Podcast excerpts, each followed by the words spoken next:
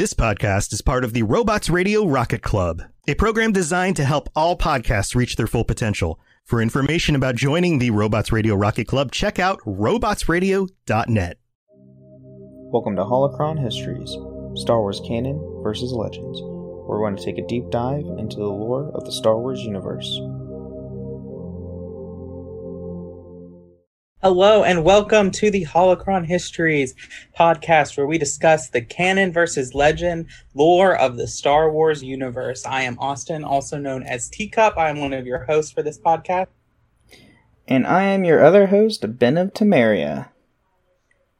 Yeah, and so we're continuing on in a series about starfighters, which are my favorite part of the Star Wars universe, after lightsabers, of course. I mean, who doesn't want a lightsaber? Right? Like, out of everything, when I think I want something from the Star Wars universe to be true, it's either one will be starfighters. No, sorry, lightsabers. Number two is droids, because I'm a sucker for astromechs. I need my own astromech. They're awesome. And three is starfighters, because why not have a, you know, personal spaceship to go around the entire galaxy in like a blink of an eye. Yeah, it's great. So last week we talked about the X-Wing, and so we've done the Imperial Star Destroyer that does not destroy stars. And then you have the X-Wing. So where are we going next? So this week we are going to go over the counterpart to the X-Wing. We're going to be talking about the TIE Fighters. The TIE Fighters. Probably one of the more iconic sounds of Star Wars. Oh yeah, that. I'm not even trying to attempt the sound. I almost did. But it's like a scream. I think it's Thrawn described. It's like a scream. Yeah, it's like a screeching scream, kind of a like a wailing spirit almost. But as always, we are going to start with the legends portion of the history of the TIE Fighter.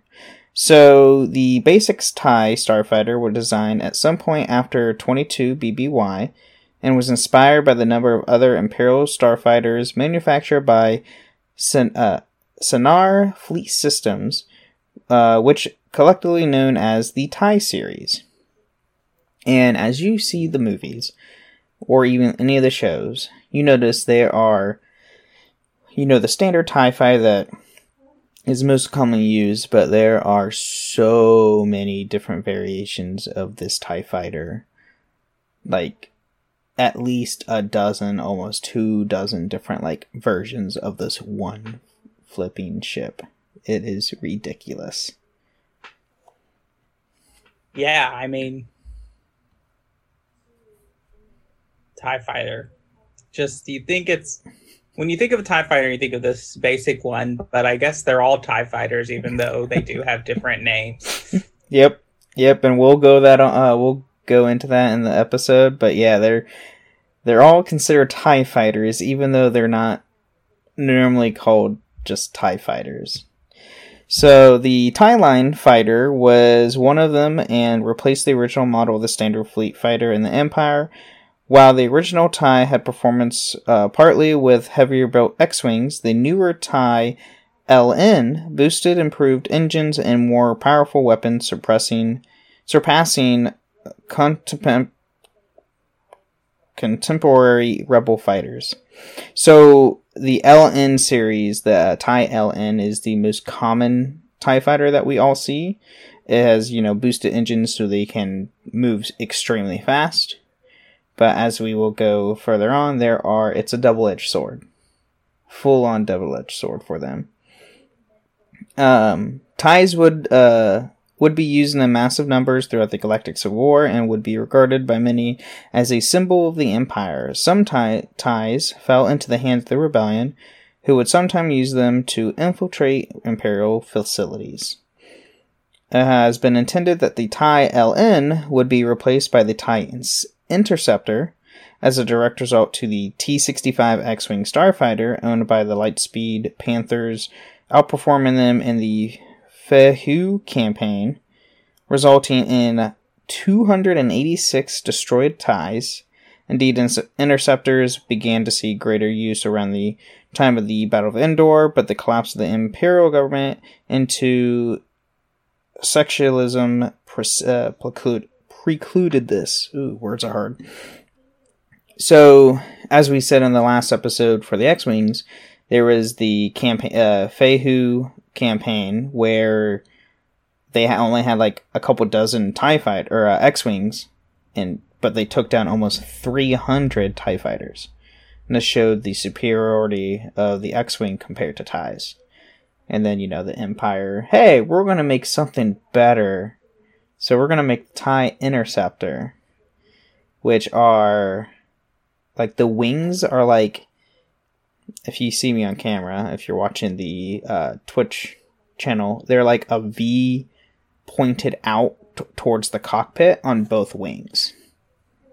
Yeah, it's like little blades on the end as opposed to like squares. Yeah. Yeah.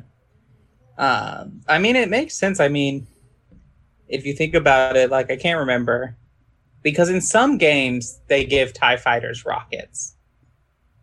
True. And I don't know if they actually have... I think that's a game mechanics in most of the time. Because I don't know if they have... I don't think they have rocket tubes or anything on... Well, especially if the X-Wing can only... It's not till, like, well after the Rebellion that the X-Wing begins to handle more than 2 proton torpedoes. True. And so, I mean... Red Squadron, I think they go up to Red 12 in A New Hope.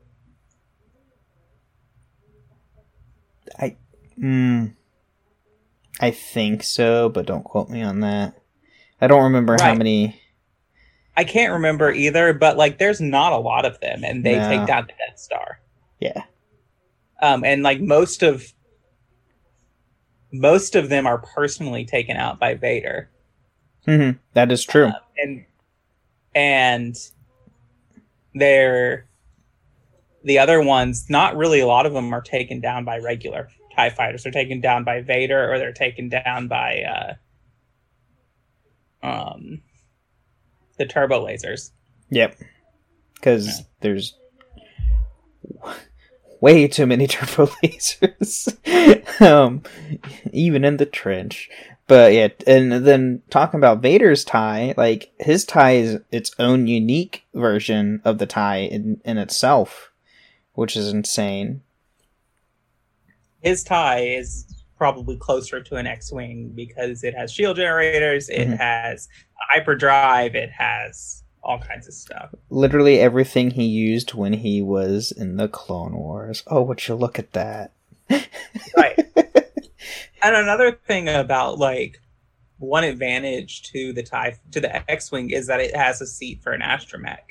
True. And so it can perform on mid-repairs. Mm-hmm. And the TIE Fighter can't. Once the TIE Fighter is damaged, there's no, like, fixing it mid-battle. Yep. Good luck. Good luck on if you can survive. Right. But anyway... They are very useful in large numbers, as shown in Rebels when Hera and Phoenix Squadron try to go to Lothal, and they're just wiped out by probably like 300 to 500 TIEs. Yep, it's not a good. Yeah, them in numbers is one thing, but as the Galactic Empire retreated, more and more facilities found themselves behind. New Republic lines and ceased production. The New Republic made limited use of the captured TIEs, equipping them with shields and assigning them to sectors where they weren't considered a symbol of the Empire. Most of the notable use of the New Republic service was the Battle of Aldumar. Captured TIE fighters were also used for the deceptive purposes, such as during the mission to Prevef Belt 4? I think that's how you say it. By the time the peace treaty was signed, the Empire, now known as the Imperial Regiment, began to use export starfighters manufactured by other races, such as Solostans, Solar Subs Corporation Preybird class starfighter, because they lacked the manufacturing facilities to build new TIE fighters. Ooh. And this is something that is a little different when we were talking about Star Destroyers, because the New Republic would capture Star Destroyers and utilize them. But in Legends, they did not with the TIE fighters. They decimated the TIE fighters. Which makes sense when you have a superior, when what you think is a superior aircraft, they like destroy TIE fighters or they scrap them. So it's really difficult for the Imperial Remnant to manufacture TIE fighters. True. And I mean, and there's also the fact that like the Star Destroyers themselves, if you had anybody in the New Republic who served in the Clone Wars and like served, say, on a Venerator class starship or Star Destroyer, quote unquote, the layout's almost the same. I mean, they're compared to Star Destroyers. The Star Destroyers were well, like, heavy fortified ships. They can transport multiple things, including troops, rations, medical supplies, whatnot, ships. But TIEs, like, you know, they get shot, they just blow up. That's it. Just takes one good shot, and that's all you have. So, some of the characteristics of the TIE. The TIE Fighter was the original design, later upgraded TIE models, such as the TIE SA Bomber, so the TIE Bomber, the TIE IN Interceptor, the TIE D Defender, and the TIE D Automated Starfighter, and many more. And, like, you know, the TIE Bomber, the TIE Interceptor, the TIE Defender, if you ever play any of the Star Wars Rogue Squadron games, there was the Star Wars just Squadrons on that recently came out a couple years ago that you can play all these ships, the Bomber, the Interceptor, the Defender, which they added later with the in the standard TIE. Did they ever like shore up the crossplay on Star Wars Squadron? Because it was real buggy when I first played it. See, I haven't played it probably since launch. I haven't either. And that was like 2020, I think. 20 something. It was like 2020 when it came out. Yeah, because I had moved from Chicago at that point, so I moved in 2020. So yeah, I have no idea about that one, but you can play all those TIEs and squadrons if you want to play a newer game. The TIE Fighter was a descendant of the TIE Starfighter, and the V-Wing Starfighter, both developed by the Galactic Republic, and was manufactured by Sienar Fleet Systems, and by TIE Starfighter. It's TIE is an acronym. I can't remember what the acronym stands for in TIE, but if you know what the V-Wing is, the V-Wings are pretty cool. Starfighters.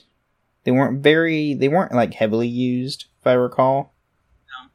No. The first time we see them is in Revenge of the Sith, and they're seen escorting the shuttle that Palpatine is transporting Anakin back to Coruscant in. Oh god, it's just not till the very end of the film. Yeah, I never noticed that. So, in addition to the TIE and the V-Wing, it was also descended from the TIE Starfighter, the first TIE model developed for the Galactic Empire, the namesake for the fighter and the line of the Sienar Fleet Systems, the PS4 twin-ion engines that acted as its engines. However, it was also, to some degree, was named after an item of clothing due to the overall shape resembling a bow tie.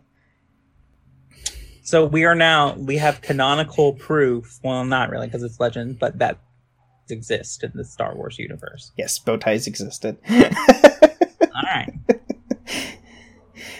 So the TIE LN's engines was one of the most precisely manufactured propulsion systems in the galaxy, and with no moving parts with low maintenance. Unlike the TIE before it, the TIE LN sported independent generators for the engines and the weapons.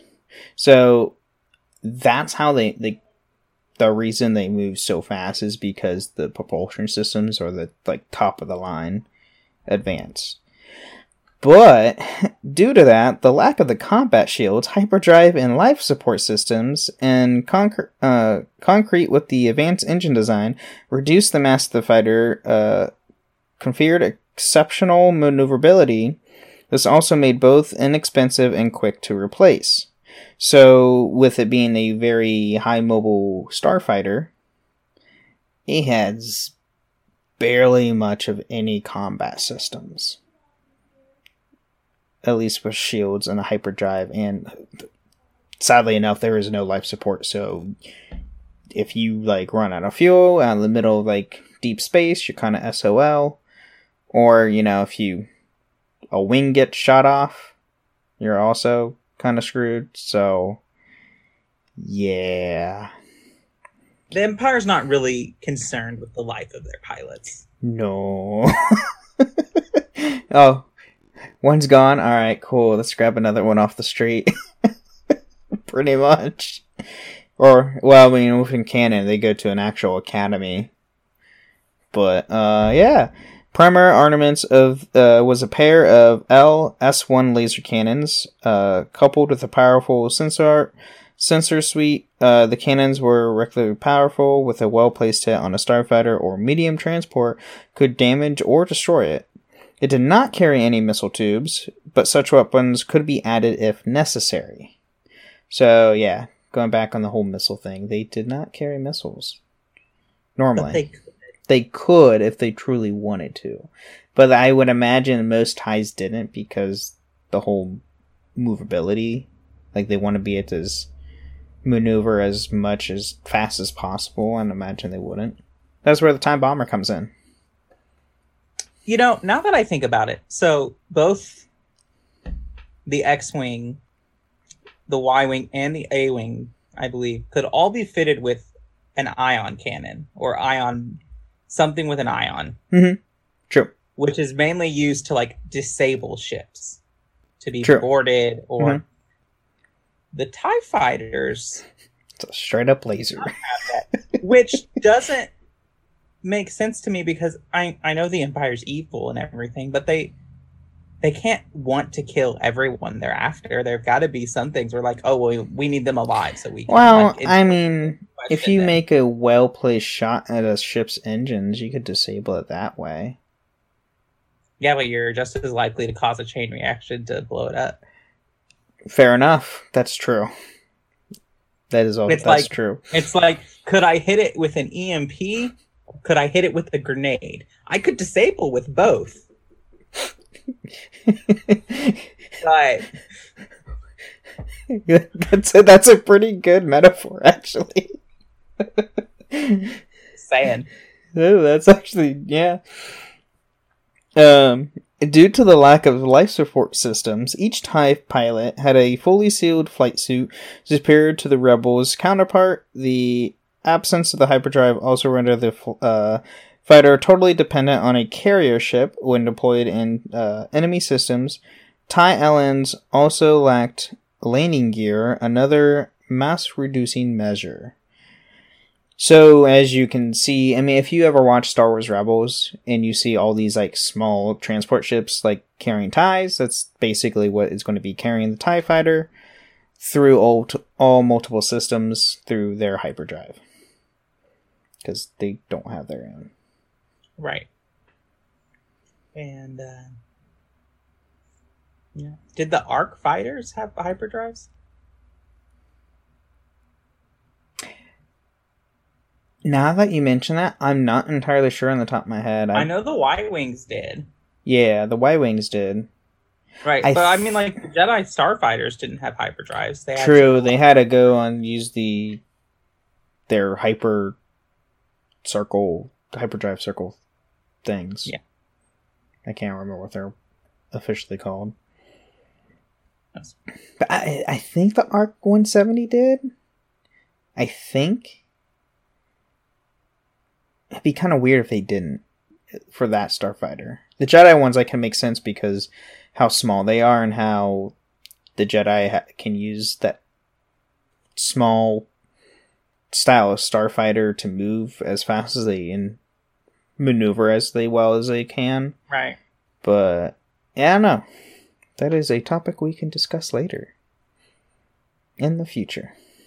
So while the ships were structurally capable of sitting on their wings, they were not designed to land or disembark their pilots without special support.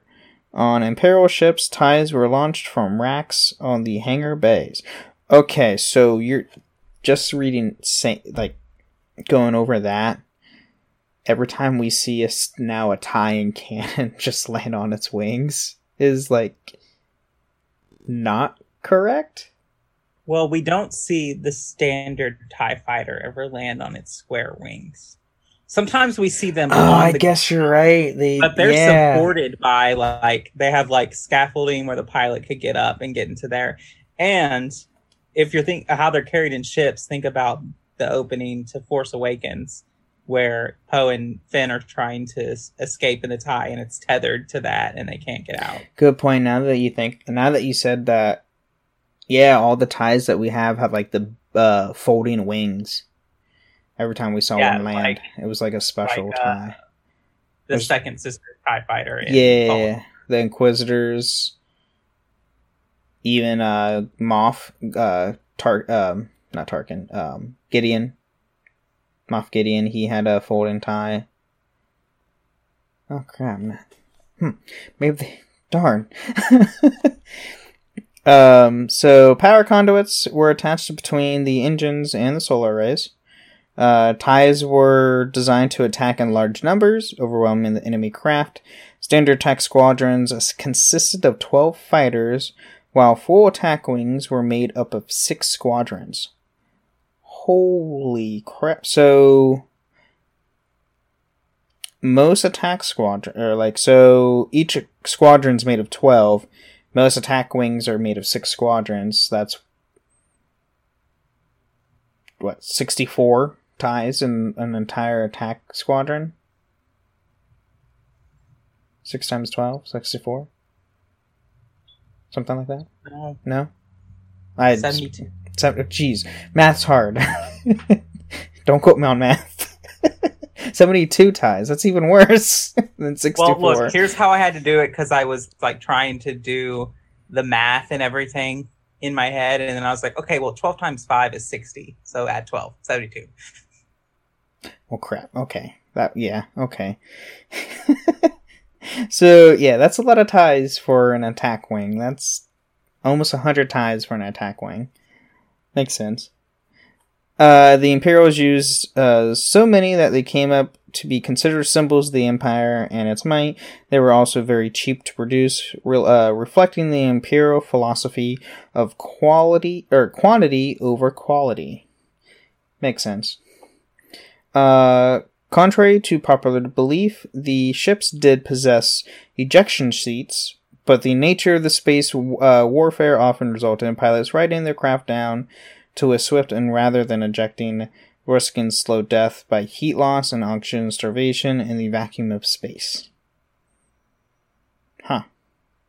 Or they just blow up because the TIEs don't have enough response to eject since there's no shields. So there's that. The ejection system was more of a formality than anything else, given the delicacy of the craft. By the time enough damage was done to require the pilot ejecting, it would likely be already destroyed itself. Oh, there you go. That's something I just said. The design choices of the TIE LN could arguably be explained by Imperial military philosophy, which viewed the starfighters and their pilots as expendable assets. Though Imperial pilots were also an elite stock, they were also expected to consider themselves expendable in accordance with the ideological training, which is terrifying. And then other Imperial pilots considered TIE fighter pilots to be suicidal due to how expendable the TIE fighters or starfighters were. which also makes sense. I mean, generally time, the pilots kind of perish with the ship. Yeah. Like stormtroopers, TIE pilots have their own identification, such as DS-61-2. The first two letters indicated the posting, the next two or three digits indicated the squadron number, and the last number indicated the pilot's ranking in the squadron. This procedure reduced them from being no more than anonymous and standardized operatives of the Imperial War Machine. This attitude was further rejected by the lack of sentimental attachments to particular ties by TIE pilots, unlike Rebel pilots, who often grew attached to their craft. As far as they were concerned, every fighter, whether reconditioned or factory fresh, was identical. They were considered to be nothing more than tools, much as the same way as the pilots were. Which kind of makes sense there. I mean, with ties being mass-produced as they are, compared to where the Rebellion had a very limited number of starships, and then the pilots being assigned to that fighter, and they're stuck with that fighter unless, they go down with it. Kind of makes sense. Right, I mean, and it's also like, an empire is evil. Of course, they don't care about the people. Yeah, they don't. They're expendable. It's whatever. We have plenty of other cannons to bring in that will be willing to fight. A disadvantage of the fighter was its lack of deflector shields. In combat, pilots had to rely on the TIE LN's maneuverability to avoid damage. The cockpit did incorporate crashing webbing, a repulsor lift, anti-gravity field, and a high-G stock seat to help protect the pilot. However, these did next to nothing to help protect against enemy blaster fire. It helped against the G-force when you're flying so fast, but that's basically it. Have you ever worked, in a warehouse or a factory? No. This very much feels like we have these because we have to. Safety regulations. But we got the bare minimum. Right. Yeah, that sounds about right. Hey, here's something we don't go against, galactic law. I feel like what they have is, what their insurance company mandates them to have. Right. You can't insure a car that doesn't have seatbelts. Mm-hmm. I wouldn't be surprised if there was something with the Senate, they passed a law, it's like, hey, you need to have this sort of regulation, and the Empire is like, okay, we'll do that, but only that. We'll do that, and we'll do it badly. Yeah. But we'll do it. However, despite its lack of protection, the fighter was at least able to survive glancing hits, such as when the quad laser cannons on the Millennium Falcon were able to hit a TIE fighter without actually destroying it. The TIE LN Starfighter's obnoxious, I think that's how you say it, twin ion cannons were also notoriously easy to sabotage, as it takes its all it takes is moving an energizer out of alignment for a TIE recharge systems for them to become time bombs. Oh, that's empty. The side view, the TIE LN's radio panels curiously resembles the emblem of the Confederacy of Independent Systems, but it is not clear if similarity was intentional. The front rear cross sections of the fighter was designed to be small to make it difficult to hit with blasters, but the side panels proved easy targets for flanking enemy pilots. They were also hampered by the fighter's ability to maneuver while in the atmosphere due to their distinct shape. TIE LNs came to referred to occasionally as eyeballs by enemy pilots. And that's what we have in Legends, and that is kind of interesting how the side panels look like the emblem of the Confederacy. I did not realize that. Yeah. Also, the thing that, that's what they make, makes them easy to hit from the side. It makes me think of in A New Hope when they're escaping the Death Star and they're in the gun turrets, and you get to the vents of the little radar, and it's 90% the TIE side wing. It's the wings. Yeah. Like, hit there. That's where you hit. It's the target on the ship. Just hit it. You're done. You don't have to do anything else. You know, stormtroopers can't hit anything. They have easy targets. TIE fighters, I mean, it's like the Empire wanted to be overthrown.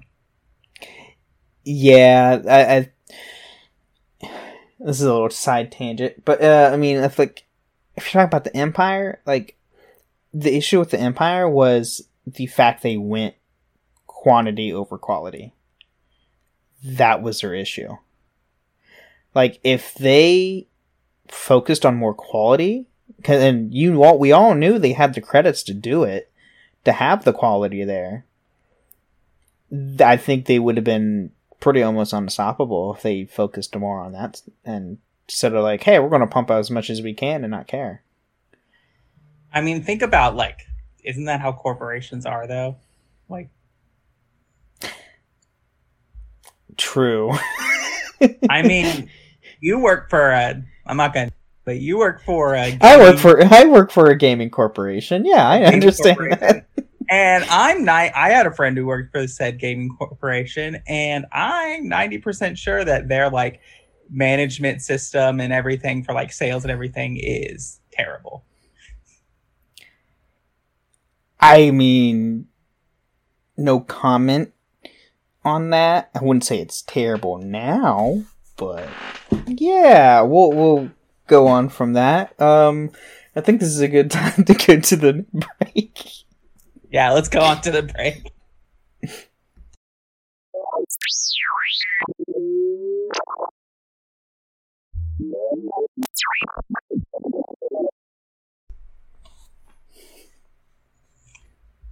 All right, welcome to the middle show, where we talk about everything about the podcast that doesn't have to do with the lore of Star Wars. And so it's at this time that I want to thank our patrons, all of our patrons from every tier, for supporting us. We greatly appreciate your support. And I believe we have a new patron since our last episode. No, it's still the four. We called them all out. Oh, I didn't know if we had called it out or not. Yeah, we did. So anyway, thank you to all the patrons who are there. If you'd like, I'll say if we didn't call you out, I'm pretty sure we did. But I just call out Morton again. He signed up for our Jedi Knight Sith Lord tier. So thank you for supporting the show. Yeah. If you'd like to support us, you can go to Patreon.com and find the link and support us there. Various tiers with various benefits. You can go there. We greatly appreciate it. Another way to support us is to leave us a review on Apple or Spotify. If you leave us some words, we'll read it out on a future episode of the show. And yeah, that's... And you can join our Discord, the Cups Podcasting and more. You can come and hang out and talk to us about Star Wars. You can talk to us about my other podcasts, the Assassin's Creed Lorecast, the Dragon Age Lorecast, or come and talk about random things that we just talk about, or other games, or the new House of Dragon series, or whatever. By the way, that looks good. Yeah. I'm still curious how it's going to go, though, because it's not like... Isn't it all new material? Well, there's technically a book series. It's based on Fire and Blood. Okay. I'm not huge into Game of Thrones, so it's... Right. So then... So they're not having... And it's like a complete series. Hmm. So they're not having to make up stuff. But yeah, so you can come talk to us, hang out there. You can also join us on the Robots Radio Discord. We're there too. Hang out with us there. But yeah, I think that's all I got. You got anything, Ben? Yes, I do, actually. So, I will be streaming games on this channel, the Holocron Histories channels on Twitch. I'm going to try, and I'm aiming to become an affiliate with the channel. So, come join me. I'm going to start streaming. I don't have, like, a streaming schedule yet, because I'm still trying to figure that out. But I've been streaming, like, Star Wars The Old Republic, MMO. If there's any games that you guys want to see me play, I'll be down to play almost anything as long as I have access to get the game. I do have Knights of the Republic 1 and 2 available on PC, so I can stream those. Or I might have some Battlefronts. I would have to see. But, yeah, come join me on there. I will tweet out when I do go live. And you'll also be notified if you follow the channel. Yeah, sounds like fun. All right. Well, let's get back to it. All righty.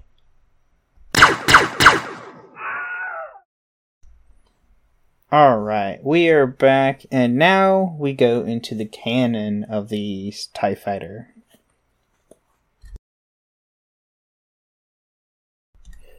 So with the canon, following the transition from the Galactic Republic into the authoritarian Galactic Empire, the Republic era weapons and equipment would continue to be utilized throughout the Imperial sphere. As time went by, the Republic's ETA-2 Actus-class light interceptor and the ARC-170 starfighters began to phase out roughly 5 years after the proclamation of the New Order, which is sad because the ARC-170 is a fantastic starfighter. I love that thing. Yeah, it's pretty awesome. The Empire's regional governor of the Outer Rim Territories, Grand Moff Wilhuff Tarkin. His first name is Wilhuff? Yeah. That's so I just call him Tarkin. Yeah, like, that's a weird name. Alright. Commissioned Sienar Fleet Systems create a line of single-pilot, short-range starfighters for the Imperial Navy. Tarkin mandated that the weaponized fighters should be extremely fast and maneuverable, energy-efficient, and inexpensive to manufacture. Oh, so it's Tarkin's fault why their starfighters suck. That makes sense. Which, you know, it might just be like, because Tarkin is all about ruling the galaxy through fear. Like, everyone needs to be afraid of the Empire so that they don't rebel. And, you know, maybe having expendable pilots that, like, they can just produce in mass is part of that fear. Yeah. Of, like, there's such a force that you might as well not resist. Because we don't care about the lives of our pilots, and we'll sacrifice them so that you can be destroyed. That is true. I mean, we see in Clone Wars how there was a Clone Wars episode where Anakin goes rescues Tarkin, and you can tell Tarkin already had this ideology even during the Republic, and it was like kind of terrifying to see. Yeah. So, Riath Sienar personally designed the fighters, basing them off designs from the Star Courier Alpha 3 Nimbus-class V-Wing starfighter and the ETA-2 Arctis-class light interceptor. The result was the center spherical pod positioned between two hexagonal solar energy collecting wings. Okay, so the wings are solar collecting. Yeah, the ETA fighter is the Jedi Starfighters we see in... Oh, okay. The ones so that have the triangle fighters. Not the triangle ones. The ones that are like spherical and split down the middle. Oh, that have yeah. Okay, yeah. Yeah. I'm thinking the previous Jedi Starfighter. The ETA ones are ETA the one. Okay. So I never knew the names of those. I just call them the Jedi Starfighters. To minimize power drain and maximize maneuverability, Sienar ensured typically standard systems such as deflector shields and a hyperdrive. After a series of test flights, the Empire approved Sienar's design and executed an exclusive contract with Sienar for production of the TIE fighters. With TIE pilots instructed to ignore their own well-being in order to achieve their objectives, the fighters were extremely fragile and the pilots expendable. With the Imperial Navy's vast size and unchallenged reign over the galaxy, the use of the swarm tactics and subsequent mass production and refreshment of the vessels barely put a dent in the Imperial manpower and industrial capacity. Makes sense.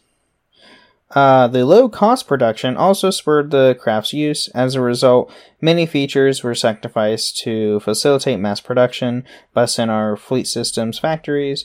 Tarkin, an excellent pilot in his own right, was known to think very poorly of TIE Fighter due to his cramped cockpit and seamlessly disposed nature.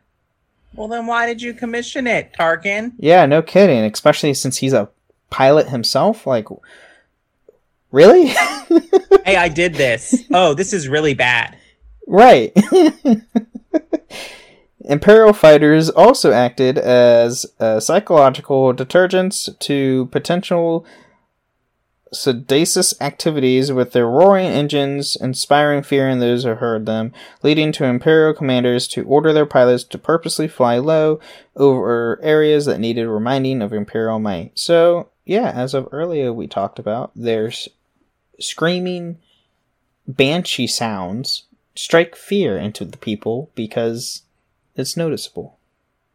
That's why you always see the TIE fighters on Lothal and Rebels flying like right near the buildings. Makes sense.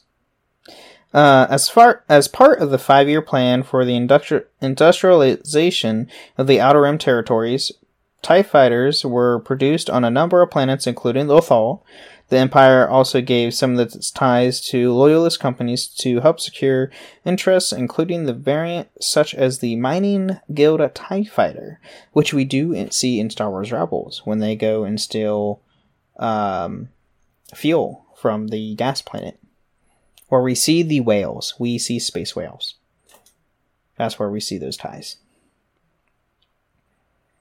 While the Empire's rule was absolute for years, rebels began to arise as early as the year into its reign, and an early rebellion against the Galactic Empire was waged. The Spectres fought Imperial forces, including TIE fighters, on Lothal, and later joined with the Phoenix Cell. So, with that being said, that is during the events of Star Wars Rebels. We see that to where, like, all of Season 1 is on Lothal. So, mainly on Lothal. But, yeah, they constantly take out TIEs on a regular basis. But it's only a couple TIEs at a time. It's not like a mass majority of TIEs. Right, but they also have a big understanding of how TIE fighters work. Like, true. They sabotage them, they hack them, they do all kinds of things. Yeah, literally, isn't the first episode where Sabine's in a TIE fighter docking area and she literally just explodes an entire facility of them? Yep. Okay, that's what I thought. Into BBY, Mon Mothma brought various rebel cells together as the Alliance to restore the Republic, while TIE fighters could engage unarmed and slightly defended civilian transports. They faced more formidable foe in the form of the Alliance Starfighters. Following the destruction of the First Death Star, the classification between Army and Navy pilots referred as groundhogs and vac heads respectively was recited, and the Imperial military was undergo a mass reorganization. Which I don't know anything about that. Me either.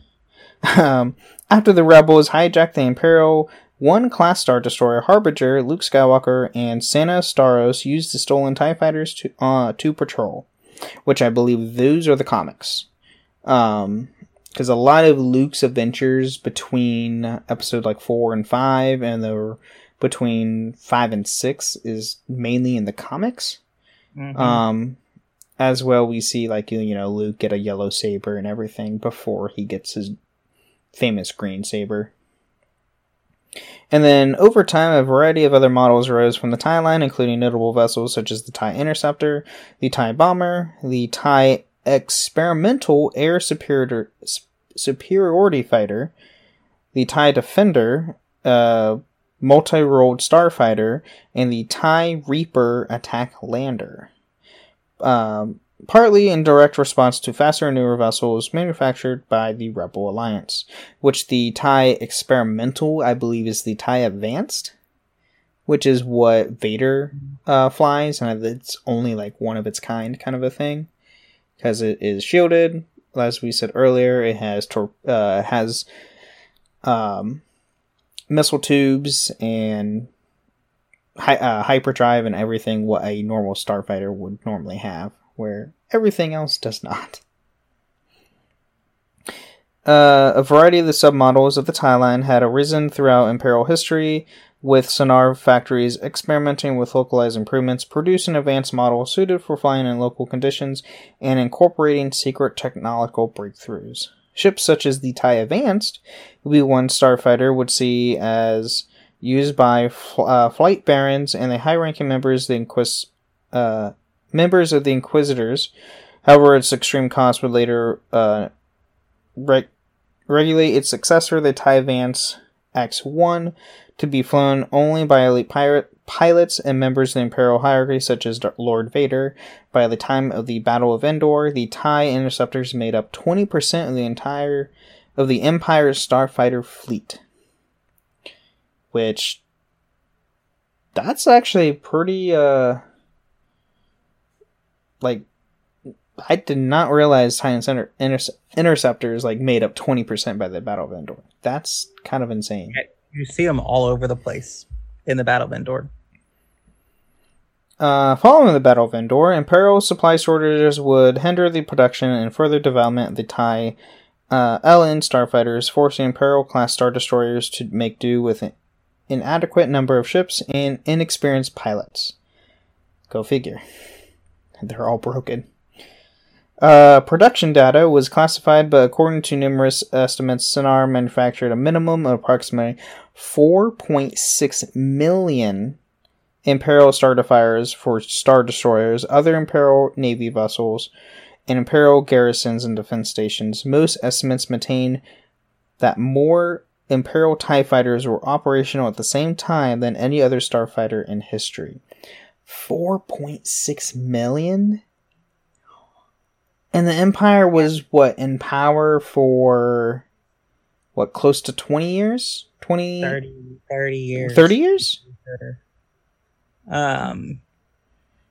Yeah. So A New Hope is 19 years after the end of Revenge of the Sith. Okay. And I think, so maybe 25 years. Okay. It was between 25, 30 years. Still, though, within that time span, 4.6 million? That's insane. Well, if we're thinking our terms, that's ridiculous in 25 years of that much produced. Right, and you think about the Empire, their rate of industrialization and expansion, they probably would not have been able to sustain themselves for very long because, in that time they completely decimated the world of Kashyyyk. Oh yeah. And easy. They just mass produced. I don't think longevity was Palpatine's goal. It was just get whatever I want. Yep. I'm going to take over the galaxy and I'm going to do it. That's basically it. He did it until he was thrown down a reactor chute, but alright. So, the legacy of this TIE Fighter. The legacy of the TIE Fighter was not forgotten on the galactic stage, with Sienar Fleet Systems successor Sienar Jameis Fleet Systems producing the latest generation of TIE Fighters utilized by the Empire's successor state, the First Order. So, not only does the Empire fall, but then, 30 years afterwards, when the First Order's around, Sienar is still making the same ships for basically the same people. The TIE SF, Space Superiority Fighter, and the TIE FO, Space Superiority... Wait, what the heck? Okay, I guess they're the same type of fighter. So you have the TIE SF, which I think is Special Forces, and the TIE FO, which I think is just First Order. Were a direct continuation of the imprint of the TIE Fighter on a galactic citizenry, and featured advanced weapon systems and two-seated arrangements for use by the Order's Special Forces. So that is, if you watch the very beginning of Star Wars Force Awakens, when Poe is escaping the Star Destroyer with Finn, they're both in one TIE. That is a Special Forces TIE. And where you know, Finn is on a rear gunner seat and Poe's piloting like he normally would be. Which is probably one of the best advancements for the TIEs, honestly. Because then you don't have any blind spots.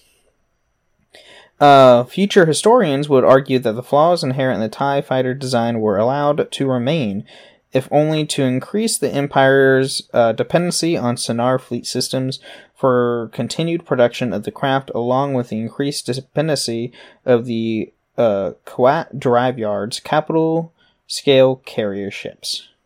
Which, and honestly, I wouldn't doubt that. A corporation specifically has a design flaw, so they would constantly resort back to that company to make more. Yeah, that tracks. The amount of credits they racked in is on a crazy scale. The Empire made a lot of people rich. Oh, God, yeah. Oh, yeah. And so now we go to the behind the scenes of the TIE Fighter. So this is like, you know, when they're making the movies and all that. Industrial Light and Magic, ILM, Colin Cantwell created the concept model of the established TIE Fighter ball cockpit and hexagonal panels designed for A New Hope. Sound designer Ben Brook created the distinctive TIE Fighter sound effect by combining an elephant call with a car driving on wet pavement. So that's where we get the sound. It's from an elephant and a car driving on wet pavement. Interesting. I think I remember hearing that in the Empire of Dreams documentary, which is on Disney Plus. If you want to go watch it, it's a great little documentary about the Star Wars. Now I need to watch that. There is a new documentary coming out for Obi-Wan, coming out I think next month or something like that. Yeah. So the original TIE LN fighter seen in New Hope were relatively white. They were originally meant to have a maroon hull. One of the benefits of slightly reddish color would have been that the fighter models would have been as prone to blue spill as gray models were during filming against blue screens. Interesting. However, film composition tests revealed that the maroon chip blended too quickly into the vastly black starfield and moving away from the camera, so a light gray was used instead.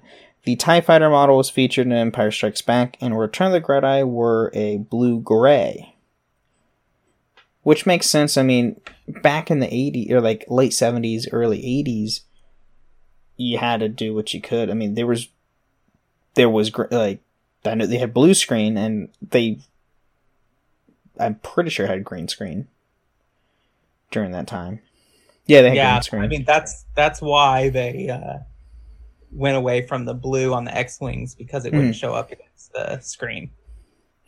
Combat scenes between the TIE Fighters and the Millennium Falcon and Rebel Alliance X-Wings and A New Hope were meant to be reminiscent. God, I can't speak today. Of World War II dogfights footage, editors used World War II air combat clips as placeholders while Industrial Light and Magic's completed the movie special effects. Now that's kind of cool. They took actual footage from World War II and basically used that for Star Wars.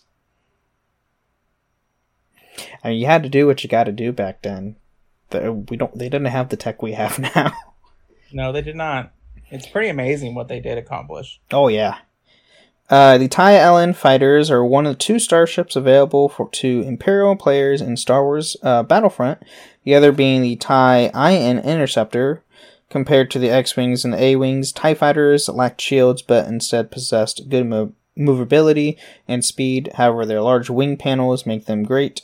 Very easy to hit in dogfights, giving Rebel fighters a slight advantage to ship-to-ship engagements.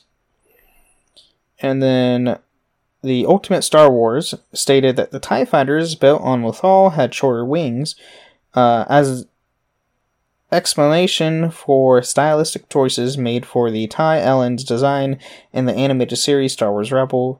However, Rebels Recon Inside Always Two There Are on StarWars.com said that there were no differences, since Pablo Holgado confirmed that on Twitter that the Ultimate Star Wars was incorrect. Which, I mean, I don't even know when Ultimate Star Wars was, because it's a book. I don't know when that was. Obviously was around the time of Rebels. Mm-hmm. And then the reference book Star Wars Rogue One, The Ultimate Visual Guide, was the first reference book to identify the Starfighter as the TIE LN Space Superiority Starfighter. It also defined the LN within the Starfighter's name as standing for Line Addition. So, that's it. That's behind the scenes. Yeah. Lots about TIE Fighters. Oh, yeah. Just remember that whenever you hear that TIE Fighter screech, just remember that it's an elephant and wet tires. Elephant, yeah, exactly. Every time you hear the Starfighter, yeah, it's literally just, hey, remember it's an elephant. You're just listening to an elephant in a car. Yep. All right. Well, remember elephants and cars, and don't sign up to be a TIE Fighter pilot, because odds are you're going to die in some fiery explosion. Oh, yes. Yep, without a doubt. All right, well, thank you for listening to the Holocron Histories podcast. We'll see you next week. And then may the Force be with you.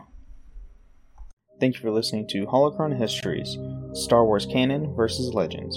You can find us on the Robots Radio Discord at robotsradio.net. You can also follow us on Twitter at SWHoloHistories and contact us at holocronhistories@gmail.com. When a wasteland detective and a vault girl cross paths, no criminal is safe.